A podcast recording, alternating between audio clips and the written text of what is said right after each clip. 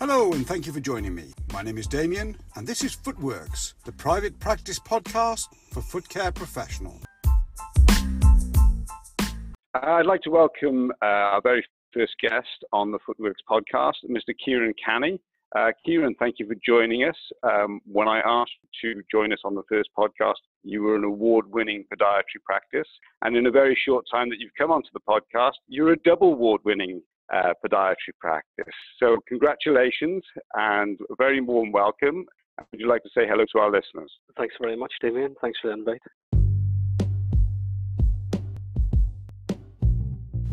So, I wanted to start the interview by asking Kieran, why did you choose podiatry as a career?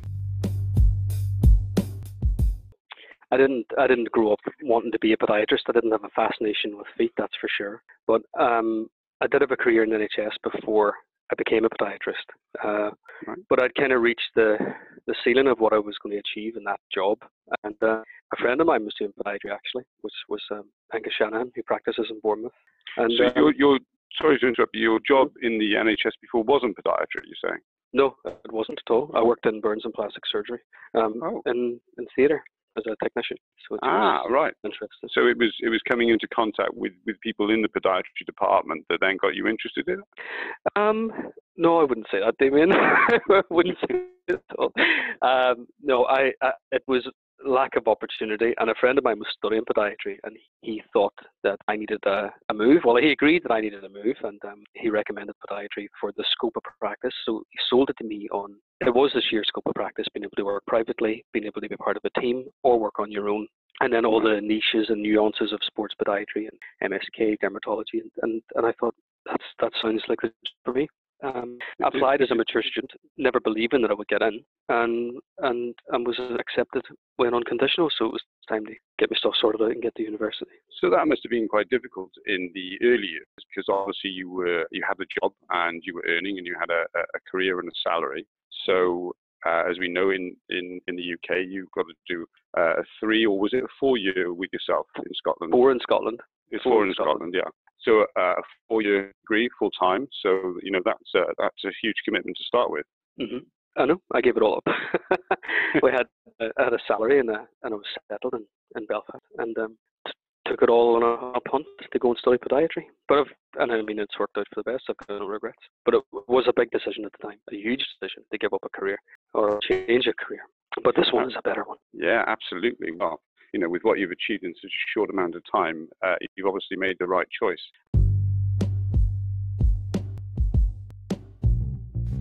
So Kieran had chosen podiatry as a second career. So I wanted to know, were you always going to go into private practice? I would say that when I started as a first year podiatry student, I was thinking the business. Um, I just wanted to become a podiatrist, and then um, as I progressed through the undergraduate program into year three and certainly into year four, it became apparent that the jobs that we thought were all waiting for us on graduation um, either weren't there or they were jobs that weren't stable. So they were zero hour contract jobs, bank work, band five, kind of moving between one department or hospital and another. And um, that wasn't really something that I really wanted to embark on um, for security. So uh, I only realised about private becoming a private practitioner probably about year three or year four. Right. So did you did you go straight into private practice, or uh, did you work in the NHS first as a as a podiatrist and then go into private practice? Um, more or less.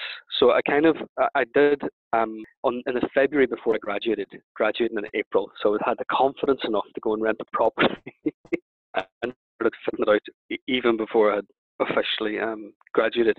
And I worked for a very short time in NHS, and I knew very quickly um, that, that, this wasn't for me. Uh, that I could because I couldn't control it, and maybe this is more to do with my personality than mm-hmm. than anything to do with podiatry. But because I couldn't control the time, the resources, and essentially the overall the umbrella of care, I, I, I felt very limited in how I was going to help people.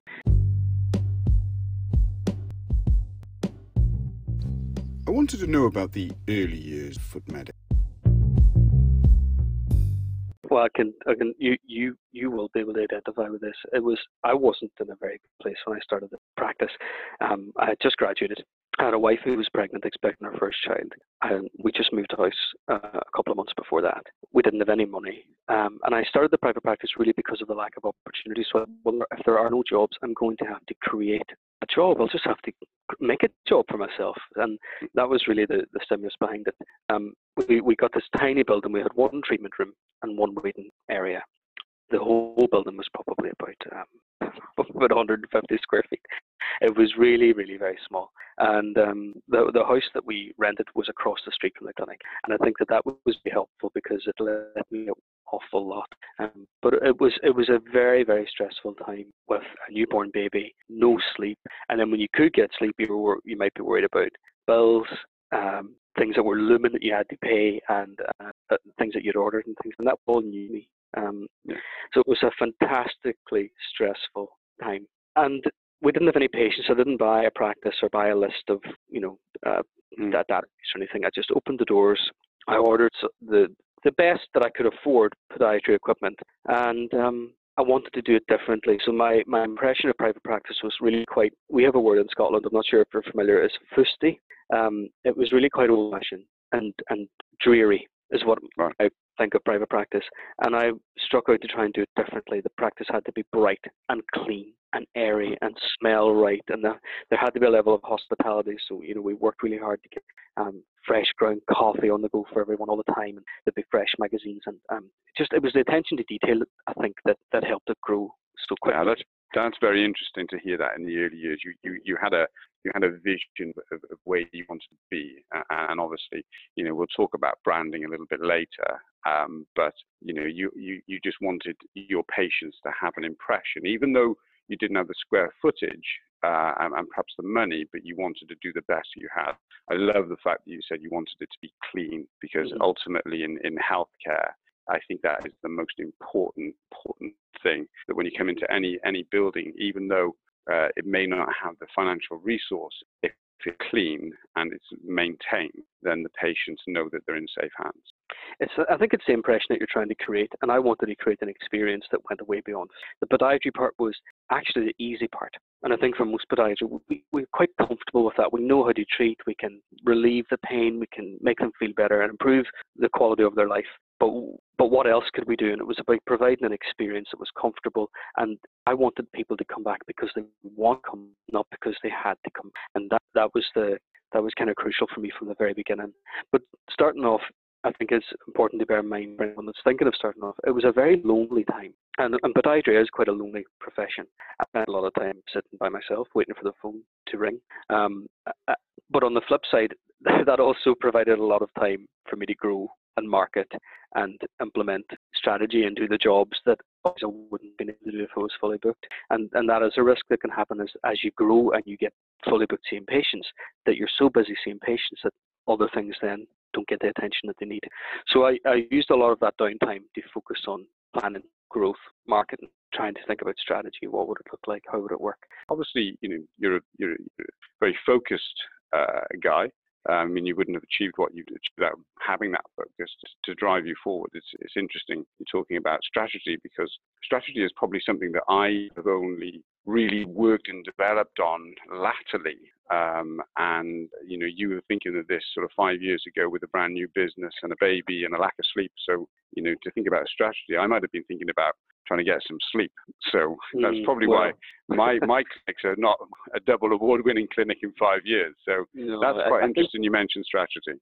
Yeah, I think there's a whole language that we don't speak um, as podiatrists. We're very all throughout the training process. We're very focused on patient care, very focused on medical outcomes, which is absolutely the way it should be. But I've been saying for a long time that as the landscape of podiatry changes and the NHS opportunities are not the same as they used to be, and more graduates will go into private practice, that the universities really could do with introducing some form of structured business training. Absolutely. Um, and I, would like to, I, would like to uh, stop you at that point, not because I don't want to hear what you want to say, but I would mm. like to bring that in when we speak a little further about the future development of mm. uh, where you see podiatry in, in the future and uh, some advice for our listeners. Five years on, you've built an award winning. So, what's the recipe of your success? Okay, well, we have we have a lot of things that we talk about amongst the team members here, but I can I can distill it into one sentence. and that would be that in essence we have the capability to improve the quality of our patients' lives, and that underpins everything that we do. So whether it's reduction of pain or getting people more active, or we help them to lose weight because reduce their pain, or we help them walk their dog, or whatever it is that they set out, and we ask them at the very first time that we meet, what is it you want to achieve? How can we help you? So they'll say, oh wait, can you take out my corn? But there's more than that. They think that's why they're there. But um, the corn is stopping them from doing something else. So once you start drilling down into that, you can really get to the deeper impact of podiatry. And I think that that's the message that is a useful one for podiatrists to, to work on every day. It's not the fact of removing a corn or, or an ingrown toenail. It's what the effect of that has on the patient. What does that mean for them? Um, sure, they feel better, but then what? Um, so the podiatrists that work here, that's the, the way that we think.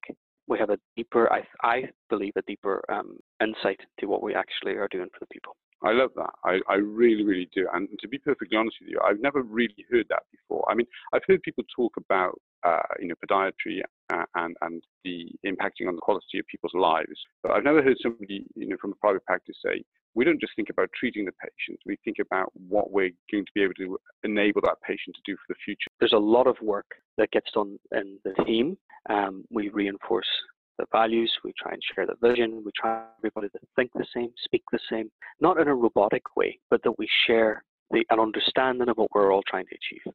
And you can't, that's one thing you, someone could set up a practice and they could buy all the stuff, the kit, they can have the ultrasound and shock and all that stuff, but what they can't copy or emulate is the, structure and the vision and the values of the team. Um, that's something that you can, that you can uh, pretend or, or, or copy. Um, so we're always working on that. Kieran has built a premium price practice. I wanted to get his thoughts fee.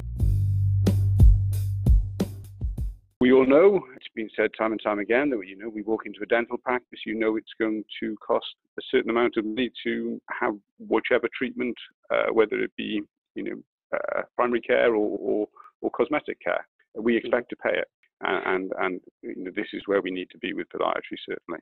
There's a lesson in that, you know, and we should be looking at that as an example.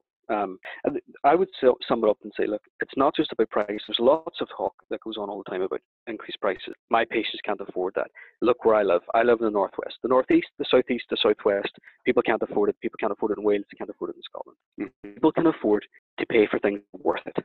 And the mistake that we make is that we place, we mix up value and cost they're not the same thing. So people think that low cost is good value. Low cost does not always equate good value. So I, and, and equally, high cost does not always equate good care. So if you're going to set your prices where they need to be, then you have to go and prove it to your patients that you're worth it. That and essentially, if I could, honest, if that was the thing that I could tell myself uh, on graduation day, set your fees where they need to be, so that you're comfortable with them, and then prove that you're worth it. So we've heard about the past and the present, but what's the future for Foot Medic?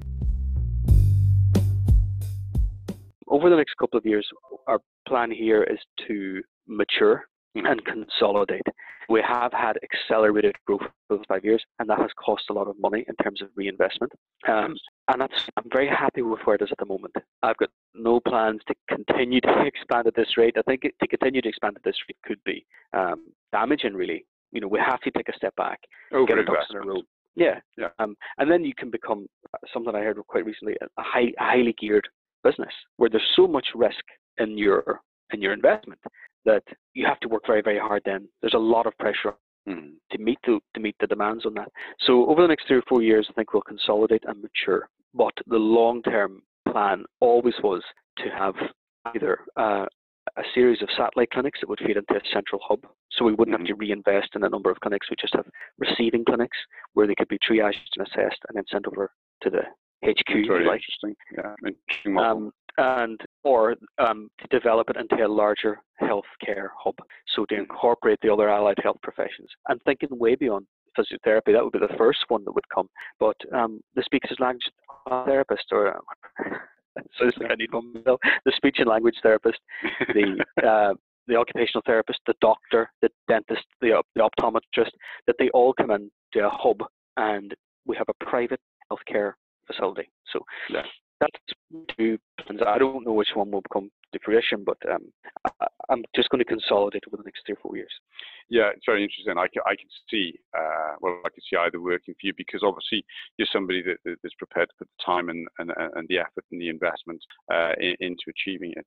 Um, uh, it would it would be lovely for the insight that I've had in your uh, in your beautiful clinic there to see that as a as a uh, two-story uh, um, uh, healthcare hub. I can could really see that working Foot Medic. Might have to change the name, but yeah, exactly. but that's uh, that, that's for another uh, another time. Yeah, um, the, cue, the, cue, the clue is in the name. The, the, the, you talked about in your last podcast about choosing your name, uh-huh. and it was foot. We think about foot and ankle medicine, not yeah cooperative. We're thinking about joint function, joint disease, ultrasound scanning, referral pathways, speaking to orthopedic surgeons and having those relationships so that whatever happens, blood testing uh, for inflammatory disease, for gout presentations, and checking that and not having to refer everything back to the GP, who at the end of the day doesn't know as much about feet as you. So it was almost as if we were sending it back to someone who didn't know as much as us. That didn't make any sense to me. So we try and take care of as much of it as I know it's incredible. I mean, I when I first uh, uh, stumbled across uh, yourself in your clinic, uh, I, I, was absolutely amazed by you know the the breadth of services that you were offering. Uh, you know, it, it's far more than than we offer in our clinics uh, currently, and it's far more than, than than most podiatrists offer in their clinic. There are more and more podiatrists certainly uh, uh, getting up to speed with all this. But you know, you were a trailblazer with regards to offering a breadth of service. Uh, there is an awakening in the profession. There's there's a there, there's a operations is the wrong word, but there are podiatrists who are saying, you know, we should be doing all this. I'm qualified to do this. Mm-hmm. I've learned to do this, um, and I think that is happening. All but it's, it's, it's fair to say because I, I speak with a lot of podiatrists uh, and, and, people in, in, in foot health um, that you shouldn't feel inferior if you're not uh, doing ultrasound or you're not doing gait analysis or you're not doing blood testing or injections. Of course, you shouldn't feel that you're an inferior clinic. Um, what would be better in, in, in, is to feel that you are uh, a clinic that is excellent at what you do, but you have referral pathways to other clinics, perhaps such as yourself, um, to be able to assist that patient who may be out of your uh, remit with regards to either skill or equipment. Um, yeah. So it, it, people shouldn't feel, you know, shouldn't listen to this podcast or maybe uh, look you up uh, on, on the internet and think, well, you know, I don't do or have any of that and I can't see being able to achieve that in the next five years and, and, and feel that they, they're running an inferior practice. Um, excellent at what they do. If their routine,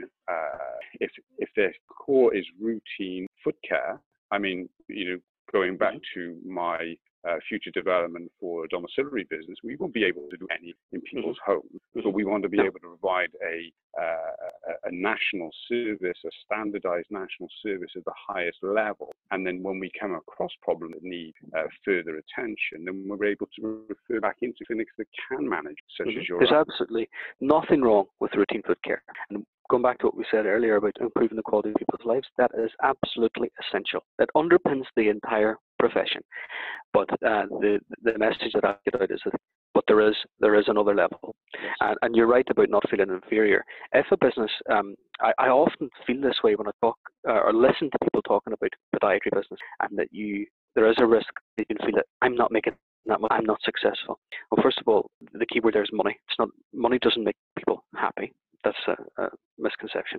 But the second one is instead of comparing ourselves to each other, if your business gives you the lifestyle that you want, successful, regardless of the amount of money. So if you only work three days a week and you work three days a week and you've got four days off every week, that's pretty much successful. Yeah. So it all depends what success means. And, and a bit like the value and money thing, people also get confused with the money success. Um, having material wealth does not equate to happiness and, and success. But I think having time to spend at home, time that you don't have to go to work every day, you don't have to clock in at nine o'clock every single day of your life. That's that's valuable. And what about the rest of us? What's the future of foot care? It's going to be a divergence in the profession, mm-hmm. um, and I think that there will be a number of podiatrists who will go after their specialist areas, the MSK practitioners, the dermatologists, and that's already happening. And I think that will continue to happen and become more established. I think that the role of FHP and the care assistant is one that's often uh, it's a it's a very taboo topic sometimes in podiatry circles. The FHP is here, it's happening, and I think that um, from a podiatry point of view, I don't feel intimidated or threatened by it, um, and I and I think that the future of podiatry will depend on them to provide routine foot care and then work closely with or under the guidance of podiatry and know that they've got established referral pathways in the community that they can refer into if they come across things that they're not qualified to treat or that they don't know what's happening, um, and that they can refer them in confidence that they won't be, uh, you know, mocked or or, or um, dissed in any way for, for referring, and, and, and that we can work alongside them. I, I think absolutely. I mean, uh, I, I I think there's a more positive approach uh, generally. Uh, I think both sides um, are, and it's terrible to say sides really, but I think both sides of the foot care profession, podiatry and foot uh, and, and foot health uh, practitioners, um, uh, uh, both sides want to have this sort of harmonious working relationship. Um, uh, it, it, at the moment uh, it's it's unstructured. I think uh, when um, Uh, foot health practitioners become regulated in some way, uh, this will all change. I, I, firmly believe that, and I speak with many foot health practitioners, and uh, they they want regulation, um, and I if we've got regulation, then we all know where we are and where we fit into the into uh, into the jigsaw. Yeah, um, I think in the absence of um, if if there's a of, of leadership and debate and open discussion and planning and strategic implementation of this, I mean it's already happening, but I think that it's happening in quite a, a calamitous way. It's just unfolding the way that it'll unfold. If uh, the leaders of these professions have strong uh, bonds together and they can negotiate and, and establish what is going to happen and what those rules involve, I think that's going to help them feel supported and it'll help us feel less threatened. Absolutely. And and it's getting back to you know what you said about referral pathways. I mean, we we we all are stood on a run of the ladder um, uh, professionally, um, uh, and the run of that ladder is very much determined by yourself and where you've taken your uh, profession. Uh, and you know believe so. For instance, um, uh, I would like to class myself as a very good general practitioner, but I'm, I'm certainly not a biomechanics specialist. I'm certainly not a, uh, uh, um, a dermatology specialist. I'm certainly not a, uh, a wound specialist. So we, we, we all have our limitations. I'm stood on the run of a, of a ladder, and I'm happy to refer in, in, in, in all these directions uh, so that the, the patient, the quality of care for the patient is, is there. Um, this this happens in all all professions. I mean, especially in healthcare.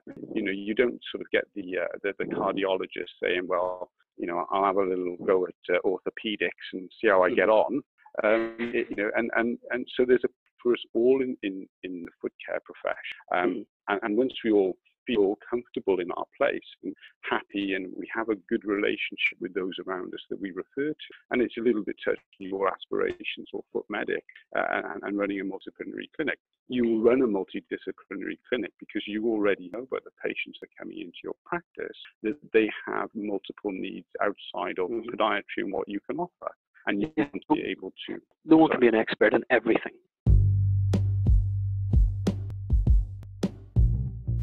And finally, I wanted to ask Kieran, what piece of advice would you give for the rest of us? I would say, to wrap it up into a statement, I would do it and do it better than any than you've ever done it before. Do it better than your competition, and don't have to do it. So go all in. Uh, give your patients an experience over and above the physical act of treatment and communicate with them effectively, follow up on them, make sure that they feel okay after you've seen them.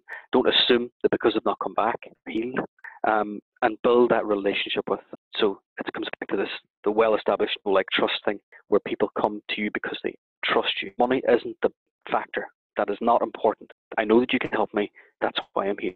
Um, and if you can work on that and, and and charge appropriately and then prove that you are worth the price, that is the the kind of take home message. the essence of what we're trying to do. Yeah, absolutely. Thank you so much for your time. Um, I know that you've got a busy day ahead of you, like like every other day. Um, it's a happy belated birthday. Um, you're up very early this morning after your uh, 40th birthday. Am I allowed to say that? Um, mm, it's been an look absolute day over 41.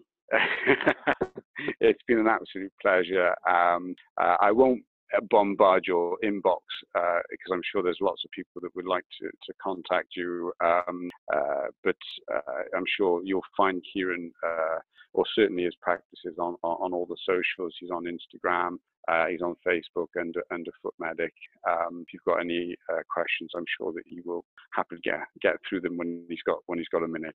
Uh, otherwise, please you know send them uh, send them to us here at uh, Footworks under the Murray Medical brand. And uh, thank you very much for listening, and thank you very much, Kieran, and enjoy the rest of your day. Listening to Kieran, it's clear that one of the major factors of his success is that he had a plan from the start and he stuck to it. Join us next week where we'll be discussing business planning for private practice. See you then.